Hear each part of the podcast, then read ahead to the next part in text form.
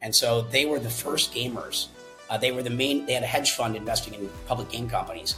And they were buying so much gold from me that one day they just looked at each other like, this gold business might be a better business than the game business. They started doing further investigation and they found out that all roads led to me. And so they tracked me down through a mutual friend somehow. And so I'm like, guys, we need to buy uh, Mt. Gox.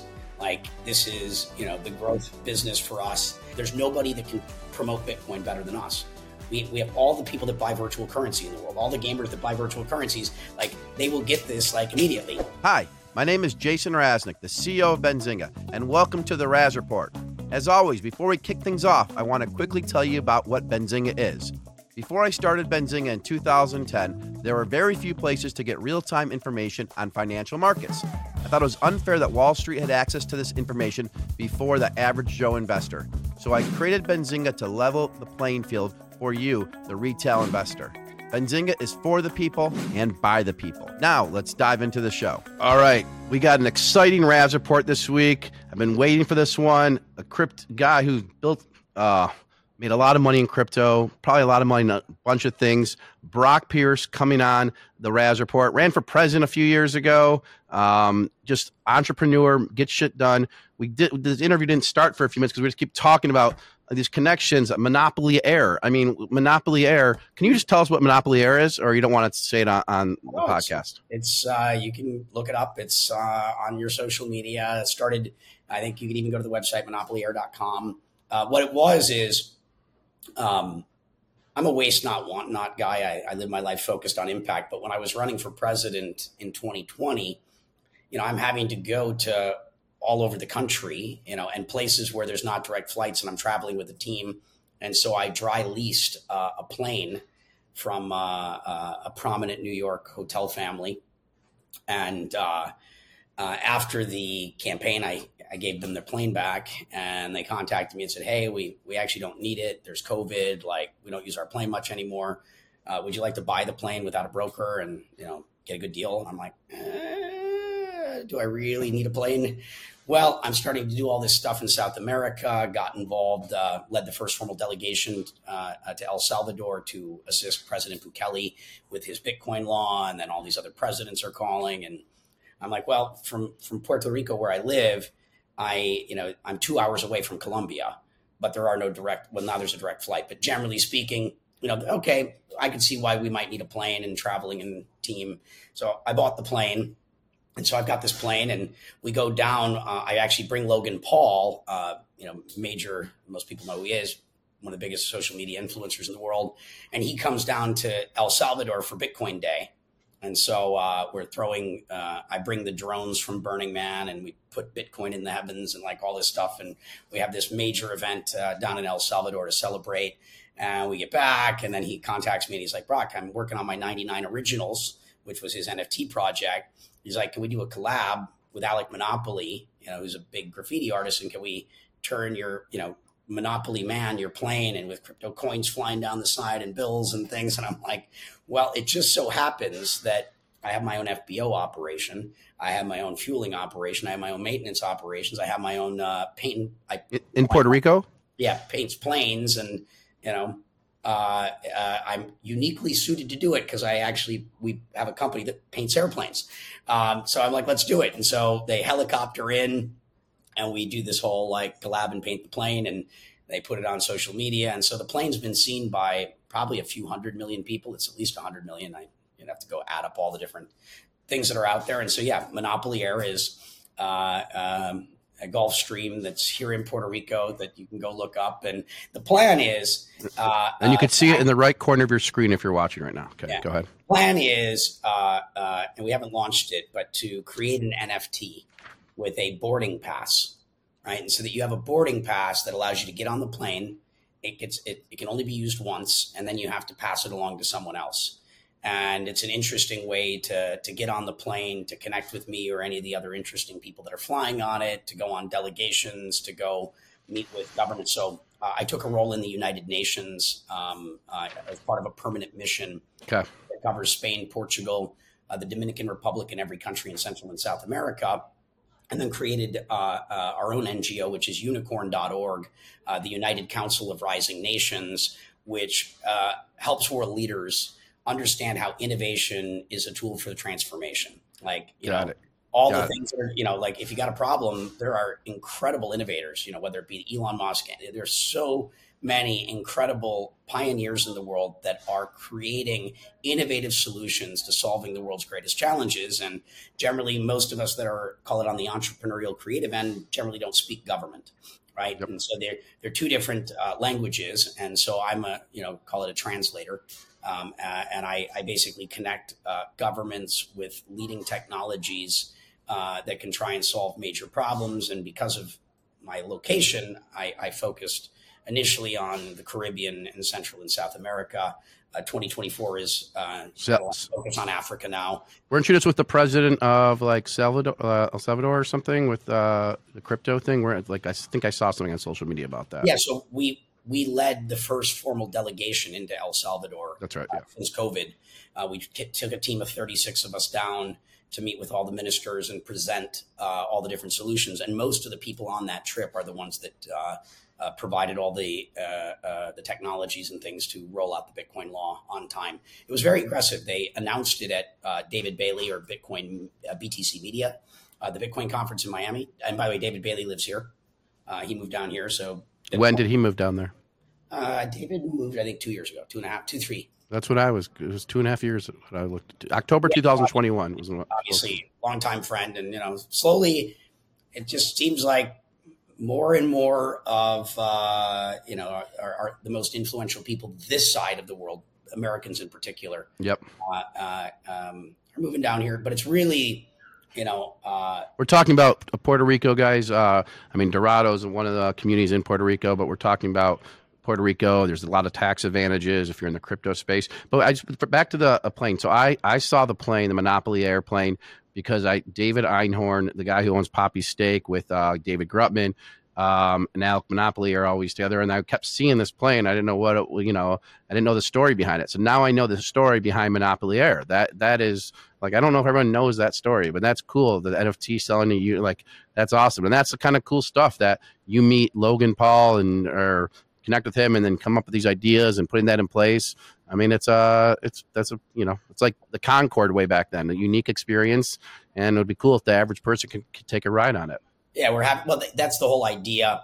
We'll see if I get around to it. It's not my highest priority yeah. right now, but the idea is an NFT boarding pass that allows you to pass it along, basically refer somebody else that might be, you know, able to do something interesting. Uh, we're working on a few other planes, uh, Sovereign Sky, uh, Dark Knight. Uh, basically, uh, okay. So my my, my my first question was actually a weird one. Your name is Brock Jeffrey Pierce, okay? Did you always go by Brock in the beginning? Because Brock Pierce is a badass name. Like it's just you're like you should be you a superhero in a movie. Brock Pierce, Brock Pierce. Like that's just a freaking badass name. So is that really your name? Uh, yes, it's uh, from my birth certificate. it's unbelievable. It's a great name. I, I, like, I, I was born and I've always gone by Brock Pierce. I mean, you, I mean that's like you knew when you were in elementary school or middle school that you're going to be successful. Not maybe because inside you were very smart, but your name, like that's just like Brock Pierce. Like it's just it's it's a great name. You probably heard it's a great name. Maybe no one's you know gone out over the top like I am, but uh, Brock Pierce is a badass name. Just got to say that. So Brock in Hebrew means lightning or blessing, but in Old English it means badger. So you know, you know I, my pants are covered in lightning bolts. So usually oh. I'm ah. wearing lightning bolts, but also, you know, we like the honey badger. You know, Got it. as I like to say, a Brock is just a rock, but bolder. Brock is just a rock. So in Hebrew, it means wait. You said say what? lightning. Lightning. Interesting. Okay. All right. Hopefully there's no. Hopefully there's no Brock here in Michigan today. Right? No lightning. Uh, I've, I've been watching. Uh, there's been lightning outside right before. Uh, um, okay. Now, how did you end up in one of my favorite movies, Mighty Ducks?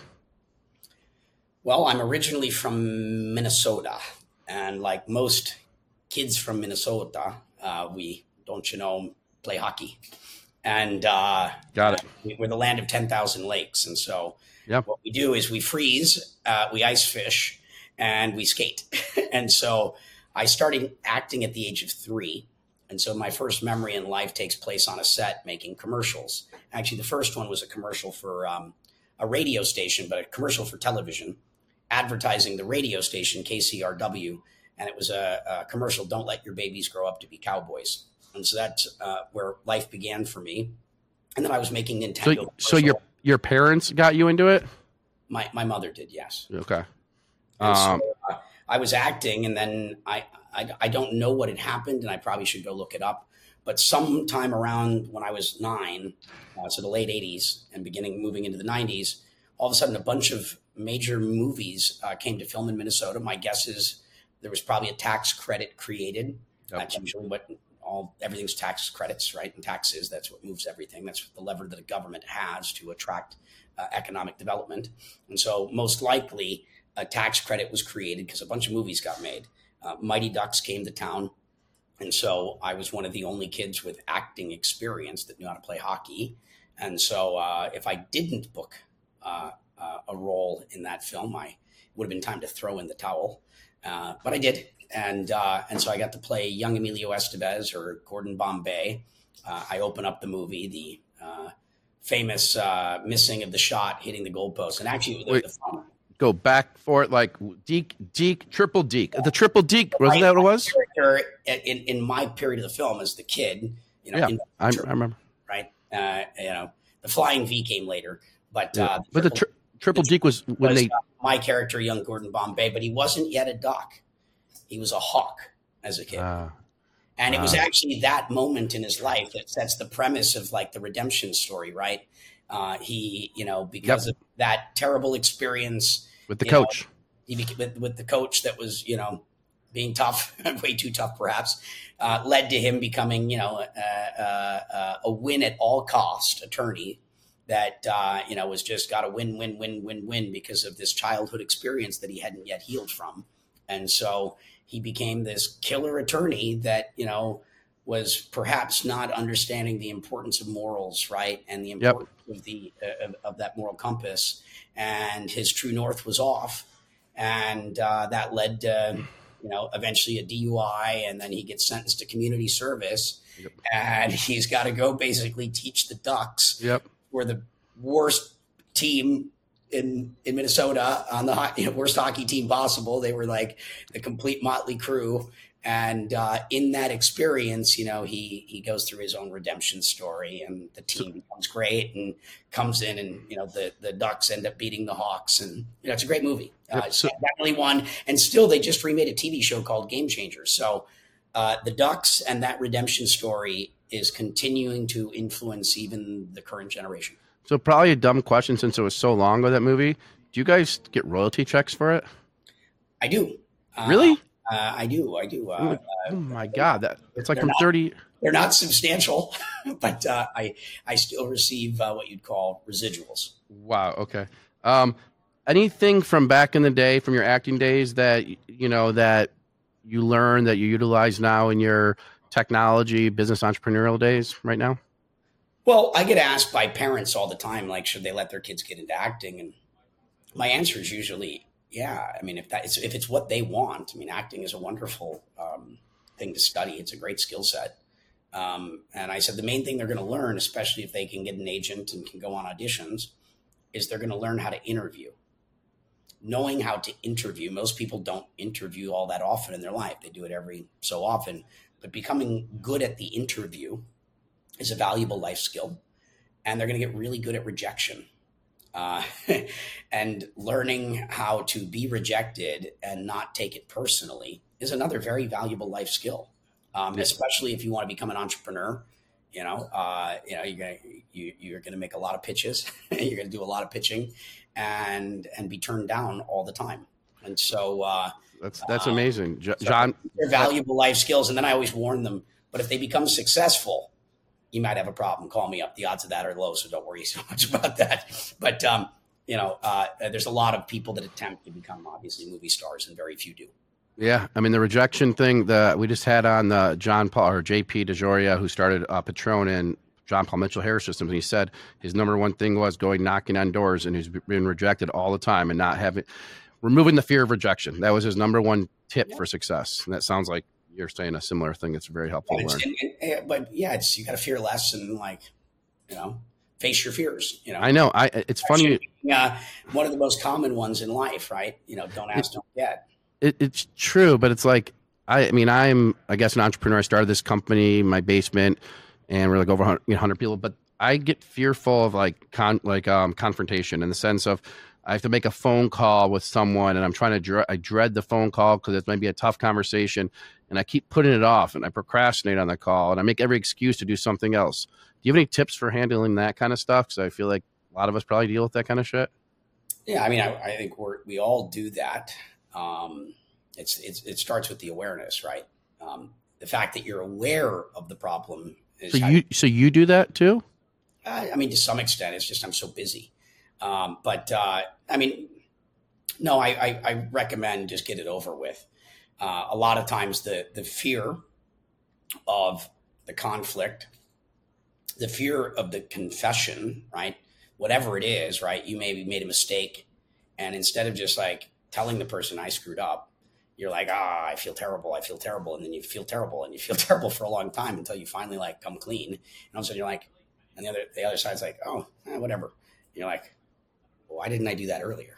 Um, and the same thing, or it's somebody that's harmed you or taken advantage or something. There's a problem, and you know you don't want to you don't want to bring up the conflict, and then as soon as you do, like you might have gotten resolution to it. Um, one of the things is, you know, the awareness of it is the first step, and then with the awareness of it, you know, taking action, being mindful, right, and then taking action and addressing things, uh, getting it over with is uh, generally a great relief. No, you're, you're absolutely right.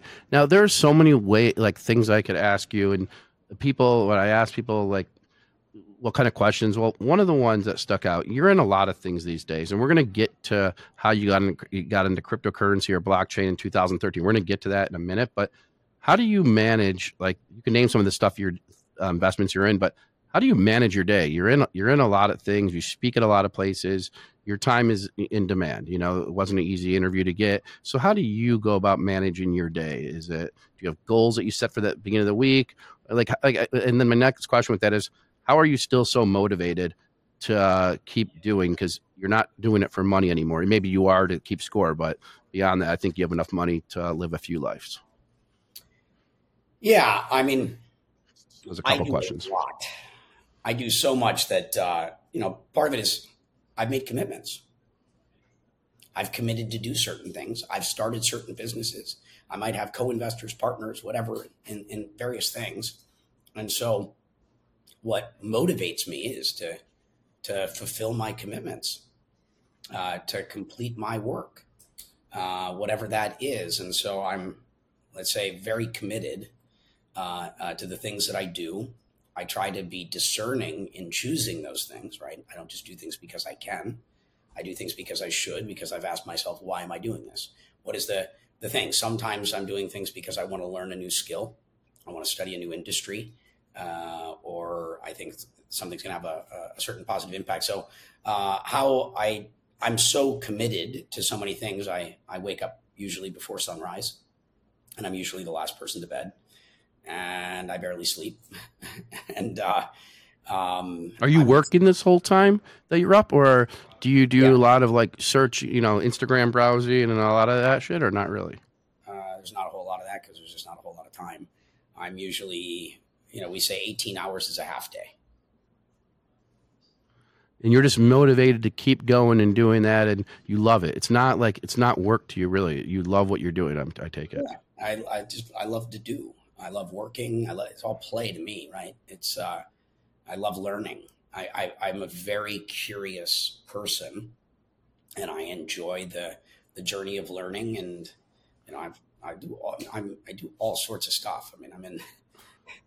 I kind of it, would be easier to say what I don't do, and I can't think of what those. So, when you were in elementary school or middle school, would uh, how like what kind of student were you? Were you hyperactive or anything like that? So again, I grew up making movies. And so by the time I was uh, 12, I'd already done, I'd already made four movies in Minnesota. Disney brought me out to California to shoot Mighty Ducks 2. And then I just turned 13, moved out to California to pursue really a full time acting career, uh, which then continued to uh, turn into a successful uh, one. And so my childhood is not typical. Got it. Right? I, I grew up on yep. sets making movies. Um, and when I wasn't on a set making a film, you know, I, I tried to go to uh, a normal school, but it just it didn't really work, and so I had to move into a, a school that's really just dedicated for dedicated to working actors, uh, because it just you, you need something that accommodates the uh, uh, the unusual, you know, not typical lifestyle. The reason I asked the question the way I did is because you're in so many things. You're so driven. You get things done, and you've been so successful. Part of my thing was like, you, when you were younger, did you have all these different interests? But you yes, had I was building lemonade stand businesses. I was an incredibly entrepreneurial kid. That's okay. Yeah, whether that, it be collecting Star Trek, um, you know, uh, basically collectibles that had low numbers and sports cards and Magic the Gathering cards and oh, yeah. so you, and so I mean everything uh, uh, under the sun that you know a kid would figure out and, and building those things. And then I I even quit acting when I was 16 to become an internet entrepreneur. I think I was the youngest uh, internet entrepreneur in the 1990s during the internet 1.0. So I quit acting to start what was one of, or the first, call it streaming video, streaming media companies. It Which one? Cursor. It was called Digital Entertainment Network or DEN. Uh, we raised $88 million from Microsoft, Lazard, Chase, uh, NBC, Mike, uh, David Geffen, Terry Semel, Mark Nathanson, you know, kind of the who's who. And uh, we were doing, we had 30 original programs. Uh, so we were the first company doing like pro- internet programming media. You started this? Yeah, when I was 16. And you like knew Terry Semel and uh, these guys? Like, I mean, Terry Semel was a Yahoo CEO for a period of time, and before that, we taught him tech. He was at the time the chairman and CEO of Warner Brothers, and so uh, he was going to become chairman of my company. And so it, we were, you know, he was the one like we were the ones that kind of introduced him to the impact of the internet um, and why, you know, where the internet media would meet. What'd you do after DEN? Uh, when the internet bubble burst in the spring of 2000, I also started another business on the side because um, I believed that virtual currency and digital assets were going to be a big thing. I figured this out in 1999. And so when the internet bubble burst in the spring of 2000, I decided to go pursue the metaverse. Uh, we called them MMORPGs or massively multiplayer games, role playing games at the time. You may have heard of World of Warcraft or Second Life. And so I went and became the primary market maker for all of the metaverses or virtual worlds, whether it's all those things. And so I was managing the, I was the market maker across thousands of effective virtual countries. I was PayPal's largest merchant. Uh, I was instrumental in launching Alipay in China.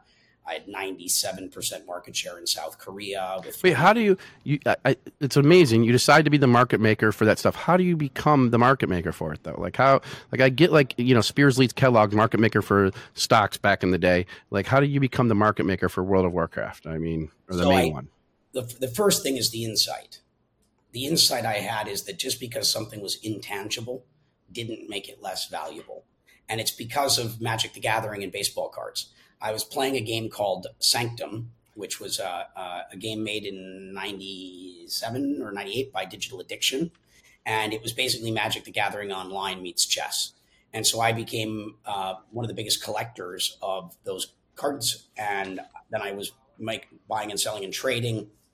And then I contacted the game company and said, hey, you know, just like comic book stores and baseball card shops, I'd like to be a wholesaler. I'd like to buy virtual packs of cards from you in bulk and I run the singles store. I'm the I'm, i run the singles market, and they're like that makes sense, you know, digital analog. And so I figured that out in the '90s, and then after uh, the bubble burst, I said, okay, I'm a professional gamer. I was, I think, the only person that I've ever heard of that would six box, where I would use six computers, six monitors, six keyboards, six mice, and I would play an entire raiding group myself. Uh, just my hands going for hours on end uh, playing six computers simultaneously, not with any bots. This is before botting uh, had been uh, in- incorporated. I was like a pro gamer. Uh, and so uh, I'm like, wow, I can do things and make many thousands of dollars a day playing a video game. I wonder if I can teach people how to play games professionally to make money in the metaverse, in the MMORPGs, in the virtual world. And so the first thing I did was, okay, I'm going to go online and I'm going to start selling digital gold and and I'm going to have my own mining operation, but you know, using people in the game. And uh, and then I would teach people how to play one computer, and then I teach people how to play two computers, and the really good ones I could teach eventually how to play three computers. And then I had about uh, you know uh, I had a whole big office of this going on, and I'm like, wow, the demand uh, for this is going to require thousands of people, maybe tens of thousands I uh, this is not going to be the model. Uh, I just need to become the market maker and run the front end and the exchanges. So I need to be run all the exchanges and I need to run all the websites to handle all the sales and distribution. And instead, I just need to teach the world how they can make money online. And then I moved to Hong Kong, and then I, I went and taught the Chinese how they could uh, play games to make money, and built up a supply chain of about three or four hundred thousand people ultimately that would play games to to mine gold. Um, and uh, and then I would be the main person selling that in the world. I was doing over a billion dollars a year, and uh, when you're doing over a billion dollars a year, that's like in gross the people yeah, trading, and you're and you, those are my sales, yeah, over and then a year in sales, and then you would take a cut of that. Yeah, depending upon which market. So in like South Korea, I was doing over a billion a year just in South Korea. Um, I had 97% market share. That was an exchange model. So my margins were uh, different you know, in the U.S., for example, I had a uh, it was a retail market, not an exchange market, and in Europe, I kept it more as a retail market. And so with retail, I uh, I took retail like margins. Once they were exchanges, uh, I would take, and I, I I owned all I owned most of the top companies doing it. I had many brands, and then I also ran the exchanges. I was like, did you, you raise a you went if you went behind every company kind of at the time i was all of them for the most part. Did you raise a bunch of money for this? So no because the internet was dead after the spring of 2000 and so i bootstrapped it to 100 million uh, plus of revenues not sales and about uh, i think 20 million of ebitda uh, before i uh, did my first fundraise uh, and I raised my money from Goldman Sachs Principal Strategies, which was the black box of Goldman that was responsible for 40% of their profits prior to the uh, financial collapse of 2008. So this was the prop desk. Yep. It was the first private investment they ever made. They took a look. They're like, you're managing markets of like currencies across thousands of virtual countries, like all over the world, and you're wholesale. I don't even know how you... inside of the virtual world. Like they were just kind of like, who are you? Are you a software builder too? I mean, I I I, I don't write the code, but uh, obviously I've um, somehow I've you somehow you built all that, and you had to hire some people to build all that. I mean, that's a pretty intensive operation. And, and, and you'll find this one interesting. And I'm sorry to some, and you're welcome to others. Uh, Steve Bannon worked full time for me back then. Uh, he wow. was my my my deal guy. Um, uh, so why didn't he why didn't he help run your pres your presidential campaign? Uh, he he was with Trump. okay, okay, okay. Um, uh, and so, uh, but I, I, I knew Bannon. Uh, uh Bannon worked uh, at that company for for seven years. Did you sell that company? Uh, yeah, sold it in different pieces. So I built up another company called Zam, Zam.com, which was a top 100 media business for games. So it was a top 100 website in the world in terms of traffic. Zam. Um, Zam. It was lots of websites. If you played World of Warcraft, it was Wowhead. It was Thottbot. Uh, okay. If you played EverQuest, it was Allakhazam. So all of if you played the in these worlds, I also ran all the websites where you'd get all the information on all the items and all the quests and all the spoilers and all the maps and tracked your character. And so I, I did about How- 40 acquisitions uh, to roll all that up. And then I sold that to Tencent. So Tencent, one of the biggest companies yep. in the world, uh, one of the biggest internet companies, Chinese companies, uh, bought Tencent from me what year was that? I sold that to them, I think, in 2011, maybe 2012. Okay. Then the exchange business, uh, I sold to a, a public company because uh, uh, I was trying to use the company to acquire Mount Gox in uh, 2000. Uh, I want to say 12. Is and so I was trying to to buy Mount Gox with my company because I had all the gamers right? I had all the Chinese gamers, I had all the Koreans, I had all the everyone that bought and sold, bought or sold virtual currency in games were basically my customers across these businesses. And I said, we have capped out at market growth. Um, there's no more growth and multiples. You know, our business is is not going up in value; it's going down in value because we're looking stale. You know, either I need to go control the the secondary market for frequent flyers and uh, points, and I need to go do that with American Express. But I need to expand into another market. And the other market I need to do is I need to go get into Bitcoin and cryptocurrency. But my investors were Goldman Sachs, Oak Investment Partners, and Maverick. Uh, three of the uh, you know three very large institutions, another smaller firm called Bonanza, and then I had some private investors, Bart and Brad Stephens, uh, that whose father started Robbie Stephens, one of the four banks that took all of the Microsofts public. You know, Robbie Stephens. Robbie Stephens. Robertson Stephens. That was the full name. I yes. I yeah. interviewed when I was 20 years old from, from when I was in undergraduate school. Paul Stephens has two sons, Bart and Brad, and so they were the first gamers. Uh, they were the main. They had a hedge fund investing in public game companies, and they were buying so much gold from me that one day they just looked at each other. They're like, "This gold business might be a better business than the game business." We we we and they had a eureka aha moment. And so they started doing a research study. This is in 2003 or 2004. And they went and looked up all the companies, you know, and figured out all the companies that do this. And then they went and had did they started doing further investigation. And they found out that all roads led to me.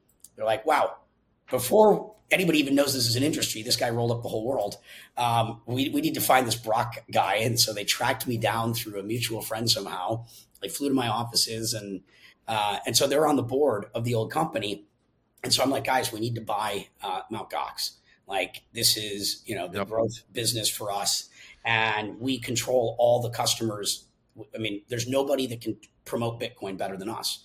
We, we have all the people that buy virtual currency in the world, all the gamers that buy virtual currencies, like they will get this like immediately. So like okay. Jesse Powell that started Kraken was ran a competitor, Loot L E W T, Roger Ver. All the a lot of us came from that business, but I was the the really big one. um, and so um, uh, I said, like, this is the, I think, the move for us. Um, and we went and did due diligence.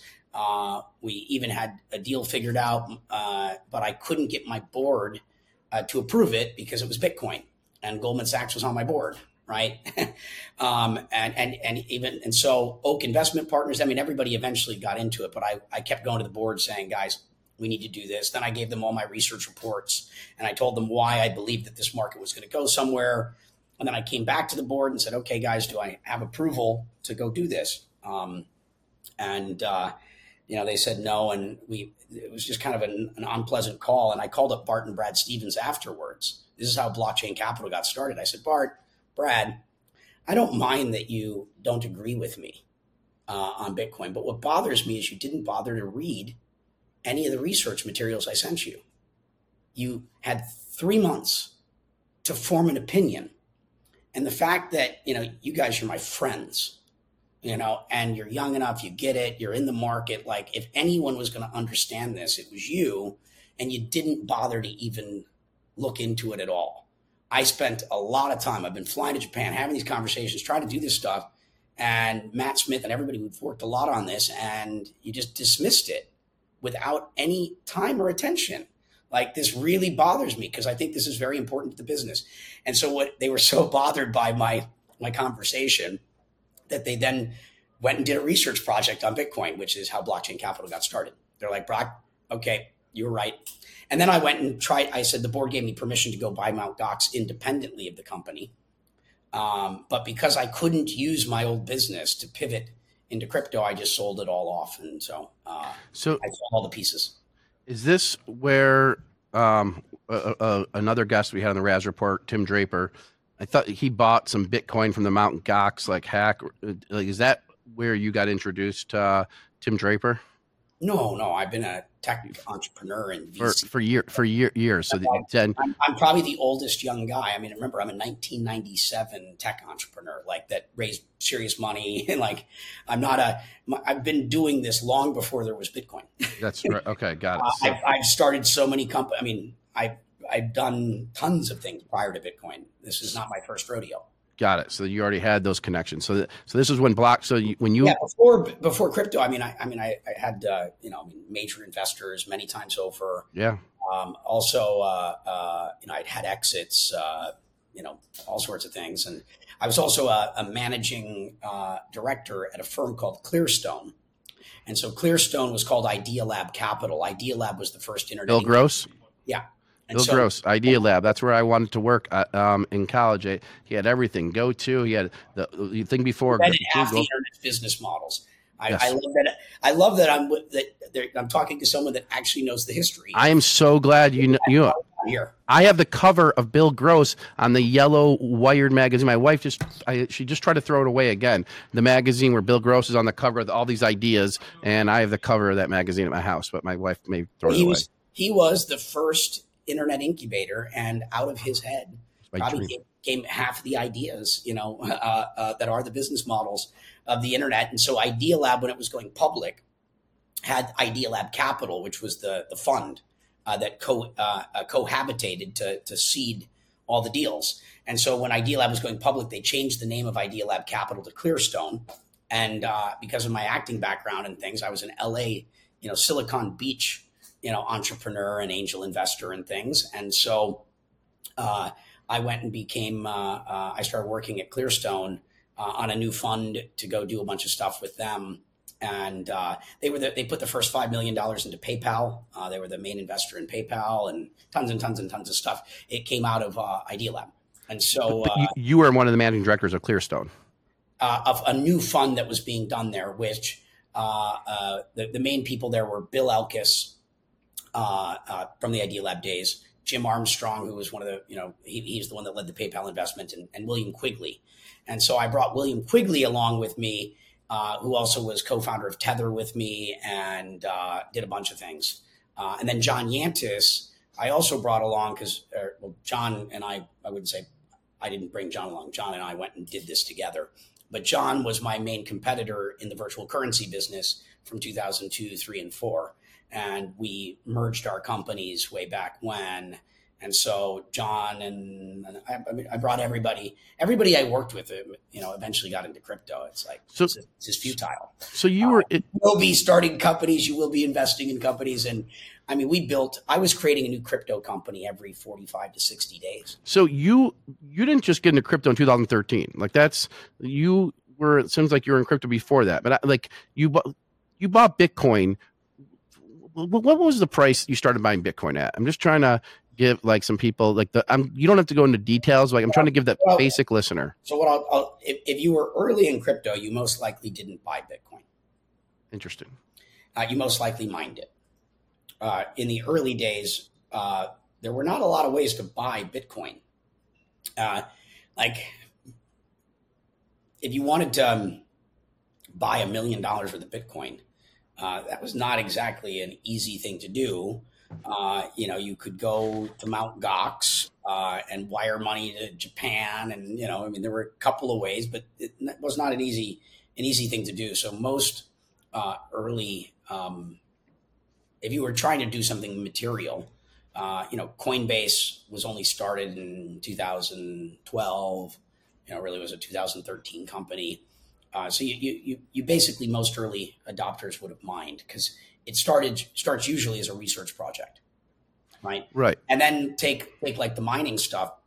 When the first ASIC was created, uh, it was Avalon uh, that uh, created the first ASIC uh, miner. I I had ten percent of the batch one Avalons, so I had ten percent of all the world's ASICs in the beginning. What's that mean? Uh, I had the most advanced mining operation uh, when the first ASICs were uh, uh, engaged, and then and then I ran KNC Miner, which was one of the other uh, China, and I, I, introduced a lot of these things to the Chinese. Um, but but to give like like Tim Draper, the story is he bought whatever the Bitcoin from the Mount Gox bankrupt or something, and like yes. for a lot for I forget what price, but it was Tim Draper's um, son Adam Draper uh, had a, a, a business uh, uh, called Boost Boost.vc, and Boost kind of got into it first. And uh, I would, you know, I believe that his son is probably the main reason that he, you know, was brought up to, to speed and got excited. And then, yes, he bought a, a, a big block of Bitcoin from the um, auctions. Uh, uh, and it wasn't from the failure of Mount Gox. He bought Silk Road uh, uh, government auctioned coins. Got it. And so the, re- the reason I bring that up, like you were you're talking about that miner you had, you had ten percent of it, and like and some of the early ones. You were operating those. You were operating them, but what's that mean? Largest mining operation in the U.S. up in Wenatchee. I was an angel investor in Bitfury. Uh, I ran, uh, started KNC Miner China. I was distributing, you know, the miners. We won, we won uh, uh Shopify, uh, the Store of the Year award with another one we started called Zoom Hash. Uh, we were selling all the grid seeds, and so Mark Cuban, Arianna Huffington, Daymond John, Daymond, Daymond John, and um, Tim Ferriss, I think, all became advisors of the company because we went from zero to like 20 million in sales in no time. So, so you were so early in this stuff what I was, what part of what I was just trying to um, demonstrate is how early you were, and you probably have examples like you know people say they bought Bitcoin at seventy six dollars or whatever, and they own it to this. Bitcoin's not the you know the example here, but you were a miner, you were like the marketplace. Like, what's an example like this something that you were so early, like, and the value's gone up so much? I'm I'm trying to demonstrate like you, you know your foresight, your prescient calls, and making these picks for, for the someone someone that doesn't know crypto is what I'm trying to you know, yeah, I, I don't think of myself as a crypto investor.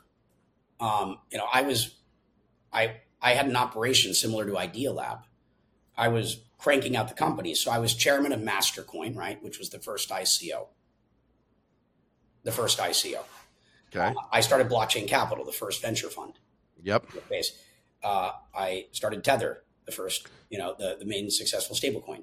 Uh, uh, BCAP, the first uh, digital security token. Uh, Noble Markets, the first crypto bank. Uh, the first two NFT platforms were created in my house, uh, uh, Wax and BlockV or Atomic. Um, uh, I mean, there's uh, there's a hundred others. Did the first smart contract I think that was successful. Um, you know, a lot of the ideas came out of my living room. Most, uh, probably a majority of the innovations.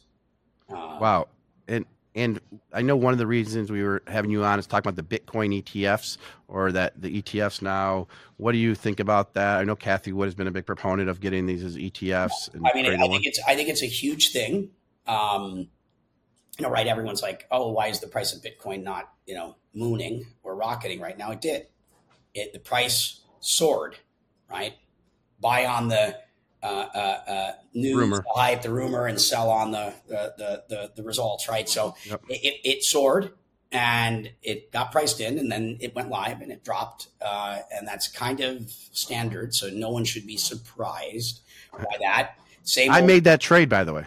I bought in the rumors, and then once it was it was getting approved, I was I was selling off my shares of like GB, you know, just different uh, symbols as a as a trade, like I uh, a little bit, nothing crazy. I was just messing around.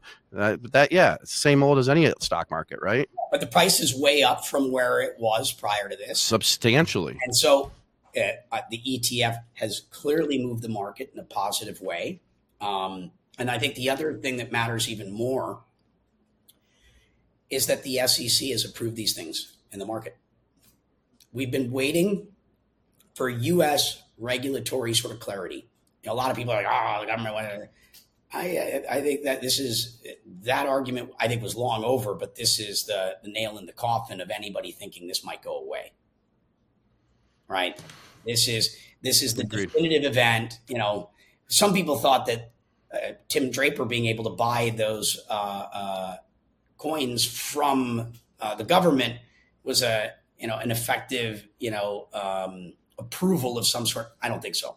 This obviously is. This is kind of the first major event where the US government, the SEC, has approved a Bitcoin ETF so that the retail are able to buy Bitcoin.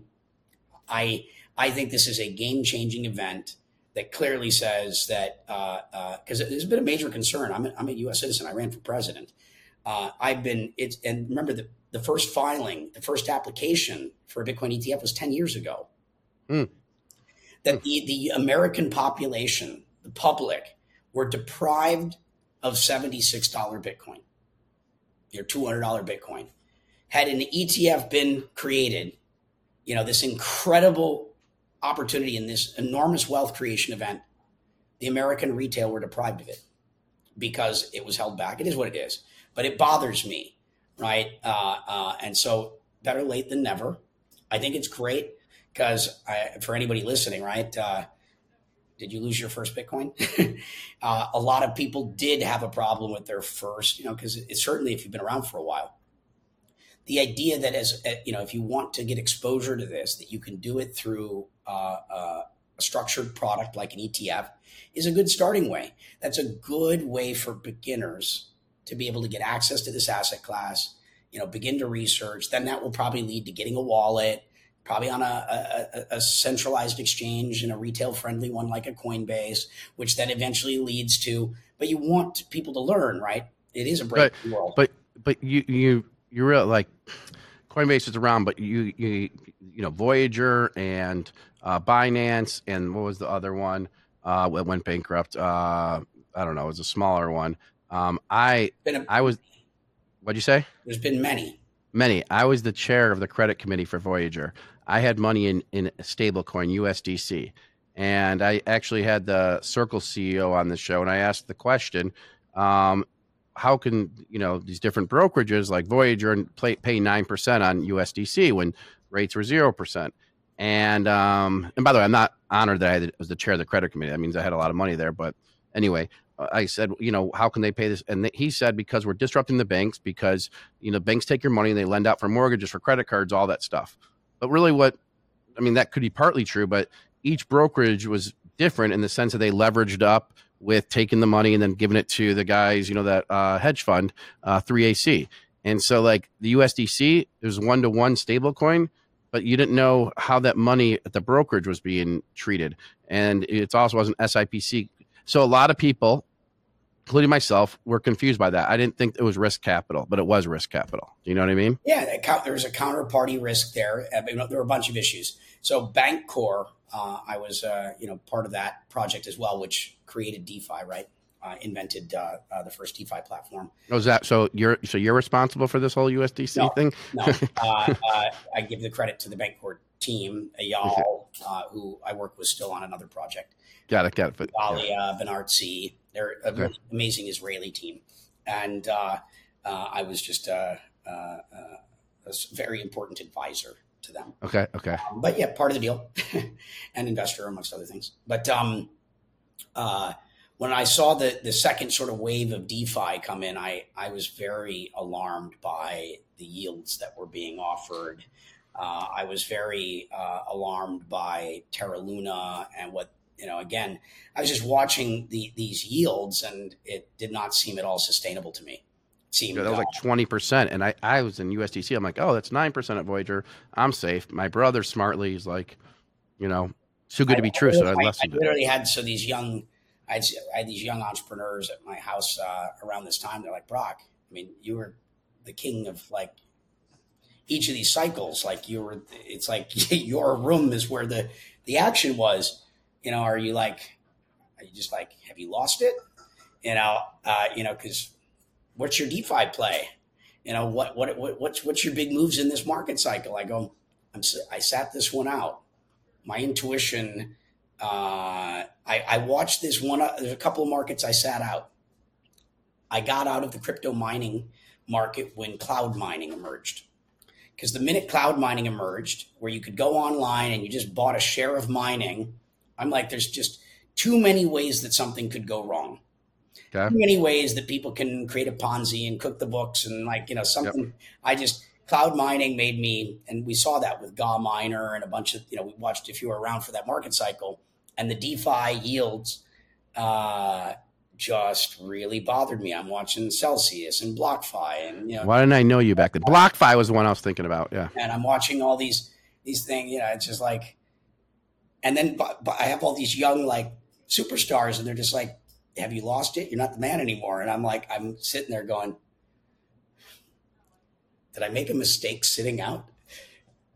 It, it, it, it bothered me for all of a second. Um, I mean, and then, and then I'm like, it's a little late for that. So, and then by the way, a week later is when everything started to blow up, and I'm like, Oof.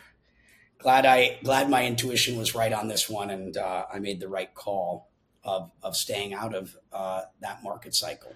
It's just funny how clueless a lot of people were, including myself, when Terra Luna was you know Gunzo, and, and I didn't know it affected 3AC, which then affected Voyager. And all, all, that stuff. And I just thought, you know, hey, it's one to one, whatever that meant from Circle's perspective. You know, the you remember the original internet. This was basically the same thing that happened with the internet in 1999, 2000. All these internet companies were buying advertising from each other, and basically there was this massive counterparty risk because everybody's numbers were inflated because you know, that was a, a round tripping of advertising revenue. Effectively, the same thing kind of happened in crypto, and you couldn't see all the counterparty risk and how you know you pulled on one string, and you know uh, it, everything started to fall like dominoes, uh, and a lot of smart people missed it. Uh, it, it don't I, I, wouldn't beat yourself up. I did that. Yeah, I did that already. But we've been with you for we are with Brock Pierce, uh, entrepreneur extraordinaire. I had no clue that you were involved with Idealab from starting these companies. No, no, I was not involved was not with the Idealab, and I was I was part of Clearstone. Clearstone. Ten, it's it's the the firm. Yes, much later in its life, I was not there during the glory years. I was, okay. I was. Not- I worked at Clearstone on a, a new fund for a while. Uh, it's starting in 2000, like I think I want to say like eight or nine or ten. The, but but the but the truth is, all your life you've been in the room where it happens. Okay, that's all your life. I mean, I heard D- Digital Entertainment Network, Den, like uh, creating the the exchanges behind you know my, you know the the games, World of Warcraft way back when, all these different things. I mean, so you were there before. So I just a couple last quick questions that I think um, could be helpful to people. Um, First one is how do you stay um, updated on the latest developments in blockchain and cryptocurrency? I know you have your network, but is there another way that you stay updated on that and stuff? And I mean, blockchain? how? Yeah. I mean, uh, uh, just read a lot. I no, I, I'm an investor and uh, you know, everything. I work on a lot of things. I'm still got new companies coming out, and uh, uh, I I've spread out into a lot of other industries. Uh, uh, so I mean, I'm not as focused as I was. Um, like I, I was full time uh, crypto from 2012 to uh, 2019, 2018. And you made a lot of money doing that. I um, then I got very focused on Puerto Rico and things here, and then I got very focused on governance and our government and uh, uh, and elections, and then I've gotten very you know focused on uh, other governments and you know governance, right? Our system of governance, that thing that governs over us. Um, no, and I appreciate for us, you know, in to us.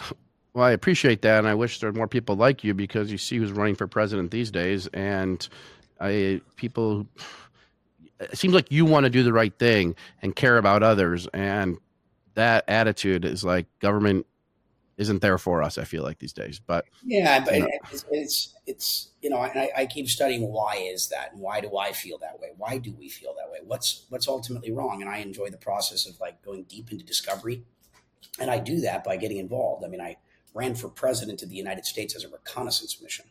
I announced on july 4th of election year I spent, I think, seven million dollars to, to to to go learn, you know, uh, all the ways in which the system is rigged. Wow. Okay. And I've gone on and done a lot of things in politics. Since. Uh, I'm very involved um, uh, in in the things that are going on because what I learned is if not us, who, and if not now, when. And I was walking around Washington D.C. one night, just going, "Wow, if something's broken or if you don't like something the way that it is, do something about it, fix it, be the solution. Isn't it so hard though? like people that complain. It's like, you know, less complaining, more explaining, and like get your roll your sleeves up and do something, right? And and that's how I operate. And so um, uh, I just became aware that I think that there's an opportunity to improve um, things. And so I've made it my mission to, to get involved in, and improve things because I think they can be improved. I think that there's tremendous potential for uh, improvement. If I could, if I could help on that mission or things, let me know from a media perspective. Can you share a piece of advice that has had a significant impact on your career? Um, advice. You've given a lot already, so you feel, I, mean, feel. I think the main advice, um, you know, that you know, is I think tenacity is is is really the key. You know, probably is you know, you only fail when you quit. Got it. That's now that doesn't mean something should be quit, right? You should quit some things, right? There, you have you have to use discernment and and realize the juice isn't worth the squeeze, or your your original view as to your thesis as to why something might be. It, new information has changed your outlook and view, but in general, uh, you know, you're you're going to in whatever you're doing, you're going to encounter obstacles, and uh, you'll usually overcome them if you are uh, tenacious enough uh, to push through, and uh, and it's going to usually make you want to quit, uh, and then don't. If you believe in what you're doing, if you believe that this is you know what you want to be doing, and if you believe it's important, uh, or you whatever it is that's motivating you. Um, I think that tenacity is probably the main uh, uh, trait that I find between those that are successful and not. I think that curiosity, you know, uh, is another really important one. Just you know, never stop learning. Okay, no that that was awesome, guys. That's a clip right there for sure. That was awesome. One more question. Um, block cryptocurrencies will they play a big part in the future of finance? I'm assuming you're saying yes, but just want to hear. Yeah, yeah. I mean, of course. I think that. Um, I mean, I wouldn't have done all the things I've, I've done if I didn't believe uh, that this is a fundamental game changing sort of event. Uh, it's changing the world in which we live. I mean, just look at Tether. Tether is one example uh, of a project we, we started that Crazy. Uh, can't, believe, can't believe you started that. Is doing $50 trillion a year in unbelievable volume, 50 trillion with a T. Um, like my hat. um, and it's changing trade finance. So right now, it's not just you know people using USDT to, to to go in and out and hedge or whatever it might be, efficiently move money from one you know place to another. They're using it for global trade and settlement because banks don't settle 24 hours a day, 365 days a year. And so I it's not a good estimate, but I suspect that probably now 10 trillion a year maybe of those transactions are perhaps, you know, it's certainly over a trillion now is, is related to trade. You know, it's it's it's changing fundamental markets. You know, Bitcoin is um, you know created an alternative asset class. Uh, you know, call it a digital gold that is creating greater accountability in our monetary policy right it's it's it's it's causing everyone to have to be more responsible you, we haven't fully seen all of that play out but i think greater accountability and uh, uh, people being more responsible i think is ultimately going to serve us well and, and bitcoin uh, in, in, some ways is providing that function in the same way that gold has uh, you know historically um, okay no, that's that, no, that, that's awesome. I mean, stocks and bonds. I mean, it's everything. NFTs. Just the idea that you have a digital certificate of authenticity, clear chain of title custody. I mean, it, it's fundamentally going to change. You know, a lot of things. Most things. I mean, AI right now is going to do more in the short term because it's happening faster. Remember, a lot of the the uh, the things that call it blockchain technology or crypto is affecting uh, requires adoption and there's a lot of resistance from incumbents. We're getting past that point now. Then there's also the retail component of adoption that's taking a while. AI doesn't require adoption to eat your lunch. AI is whoever uses it first and incorporates it fastest is the beneficiary of it. So uh, AI is um, changing the landscape, um, you know, right now in real time. Whether you how, whether how did it or not, it's happening. How did it all sud- all of a sudden appear AI?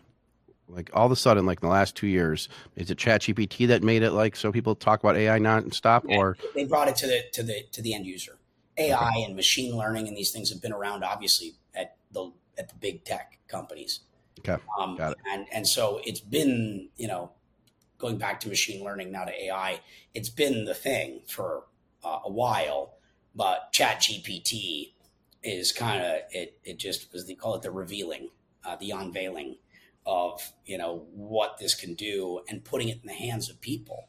And if you haven't played with it, I mean, I would advise you to drop what you're doing tonight and uh, go play with this thing. It's it's kind of, it's it's more important than in 1997 someone or 96 telling you about the the importance of email. Uh, what it's doing is it, it, any but just having using ChatGPT effectively makes you a superhuman. It gives you superhuman capability, you know, and you'll you'll have it within hours. I mean, it lets you send emails that are can be short about you know. I mean, it's God. If I had it when I was in college, holy shit. Yeah, no, it, it, it, makes you superhuman like overnight.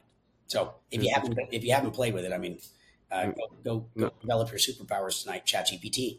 how to? That's another clip, but yeah, no, how to cr- develop your superpower because I, I am glad you reminded me because I haven't opened it in a long time and I, I, should. Wait, you just made me think of one last. Oh God, it was a great. How many unread text messages do you have? That's a question we ask everyone. You have a lot. Um, if you send me a message, it basically says, "I'm sorry, I don't, I, I, I don't, can't, can't get through them." Let me just take a look. Really? So you have an automated thing? Yeah, because too many people were like, they get upset that I never reply. Um, but I'm just looking at this phone, um, just SMS, 300, 3,641 missed uh, text messages, um, signals, uh, about 3,000. Um, uh, even this phone, this phone no one even has. And there's still a lot. My bat phone is already becoming a problem like that. My bat phone, which is meant to be the phone, and anyone that has it can reach me at all times, has 330 unread messages right now. It's it's it's. Um, I gave up. I like I gave up on email uh, 15 years ago.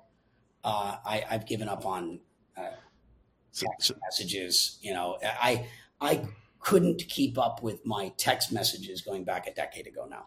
And now so is, it's like I give up. Uh, so your your assistants handle all the stuff. Well, it's if, if if if you need to reach me and you just need to, yeah, you need to find somebody that is near me, uh, uh, or better yet, get on a plane, come to Puerto Rico, and come find me. Yep. Uh, and how many? Last question. I swear. How many investments do you think you have? Like, how many companies do you think you're invested in?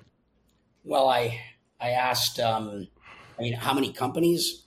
Yeah, just, like like I, your your web is huge. We didn't even go into like Michael Turp, just like your your network. I see you on Instagram, and I haven't got into your network, but just trying to give people help. Hundreds. I mean, uh, it's not thousands. It's in the hundreds. Hundreds, and yeah. Well, any, I don't know. There's so much more I could ask you, Brock. Um, Brock Pierce on here. I appreciate you being on. If there's anything else you want, any message you want to send to the Benzinga audience, um, or whoever else is hearing this in this world, I mean, you're an entrepreneur. You're a guy that gets things done. You're not talk. You're you're a doer. You're the ultimate, ultimate, ultimate doer. I mean, if there was an award for that, you would win it. The America's doer of the world. I mean, it's it's crazy how much stuff you've done any last thing you want to add or people to know about you or anything? Well, I mean, I, I it's 2024. Uh, certainly for any Americans, this is an election year. The future is going to happen to you, or it's going to happen with you. Your participation is required if you want it to be the future you want. Uh, otherwise, others are going to make that decision for you. Civic participation. You know, it's like get involved, be be the be the solution, be the change. You know, and uh, and I'll go with like a Nike slogan: just do it. I don't know how you do it, Brock Pierce, and all you've accomplished these years, and things ups, downs, building, and everything around. Like the story you just told me about, you know, not starting a DeFi thing, and did you miss it? And then all of a sudden, it all collapsed, and it's just really interesting hearing those stories and how you think about things. So I thank you for coming on the Raz Report. I've wanted this for a long time. Hope to meet you in person um, one of these days. Again, thank weather, you again, Rutgers. The weather is really good right now, so uh, I'm gonna would love to host you. And I'm, uh, uh, I'm gonna talk to my wife about February 18th. We're supposed to be in Naples, like that later that week. Maybe we go to Puerto Rico for a few days first. That's that's what I'm gonna try to fight for right now. I think that's a great idea. Yes. All right. Awesome. Thanks again for coming on the Raz Report. Thank you.